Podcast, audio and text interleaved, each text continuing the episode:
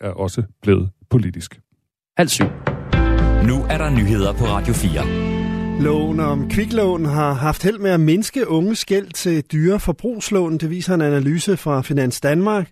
Loven, der blev vedtaget i 2020, sætter et loft over, hvor store årlige omkostninger der må være ved et lån, og det har fået fået unge til at optage færre kviklån, siger analysechef i Finans Danmark, Christian Hebø Hammer. Vi kan se, at siden øh, 2020 har der været et betydeligt fald i antallet af unge, øh, der optager dyre forbrugslån som kviklån og køb på afbetaling i butikker med videre. Og så er det i 2021 set et stort fald i antallet af nye øh, lånere. Og der kan helt klart ses en sammenhæng her med kviklånsloven fra 2020, der netop satte et loft over, hvor høje omkostninger der må tages på lån, og dermed de facto satte en stopper for de helt dyre forbrugslån i Danmark. Samlet set skylder unge også færre penge væk.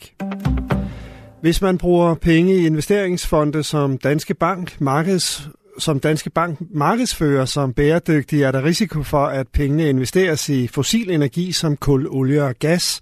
Det viser en analyse fra Mellemfolkelig Samvirke, skriver politikken.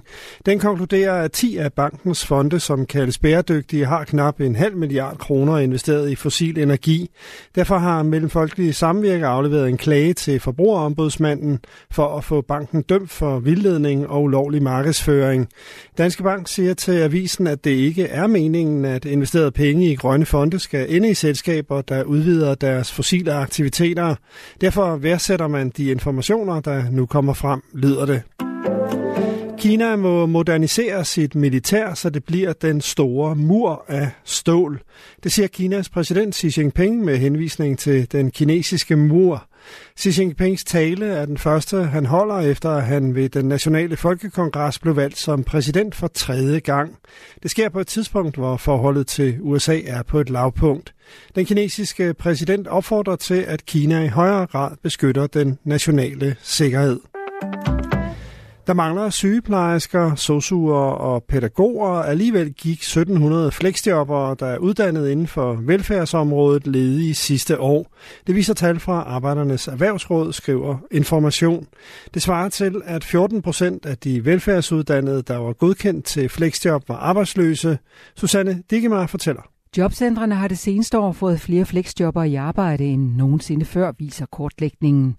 Derfor undrer det projektleder på Forskningscenter for Handicap og Beskæftigelse, Thomas Bredgaard, at mange fleksjobber med en velfærdsuddannelse gik ledige. Det springer i øjnene, at det er velfærdsfagene, som samtidig med, at de har rekrutteringsudfordringer, også har den højeste ledighed blandt flexjobbere. Det viser, at der er et uudnyttet arbejdspotentiale her, siger han til Information. Kortlægningen viser, at 12 procent af dem, der er godkendt til flexjob af de pædagoguddannede, gik ledige det sidste år. Flexjob er for personer med fysiske eller psykiske handicap.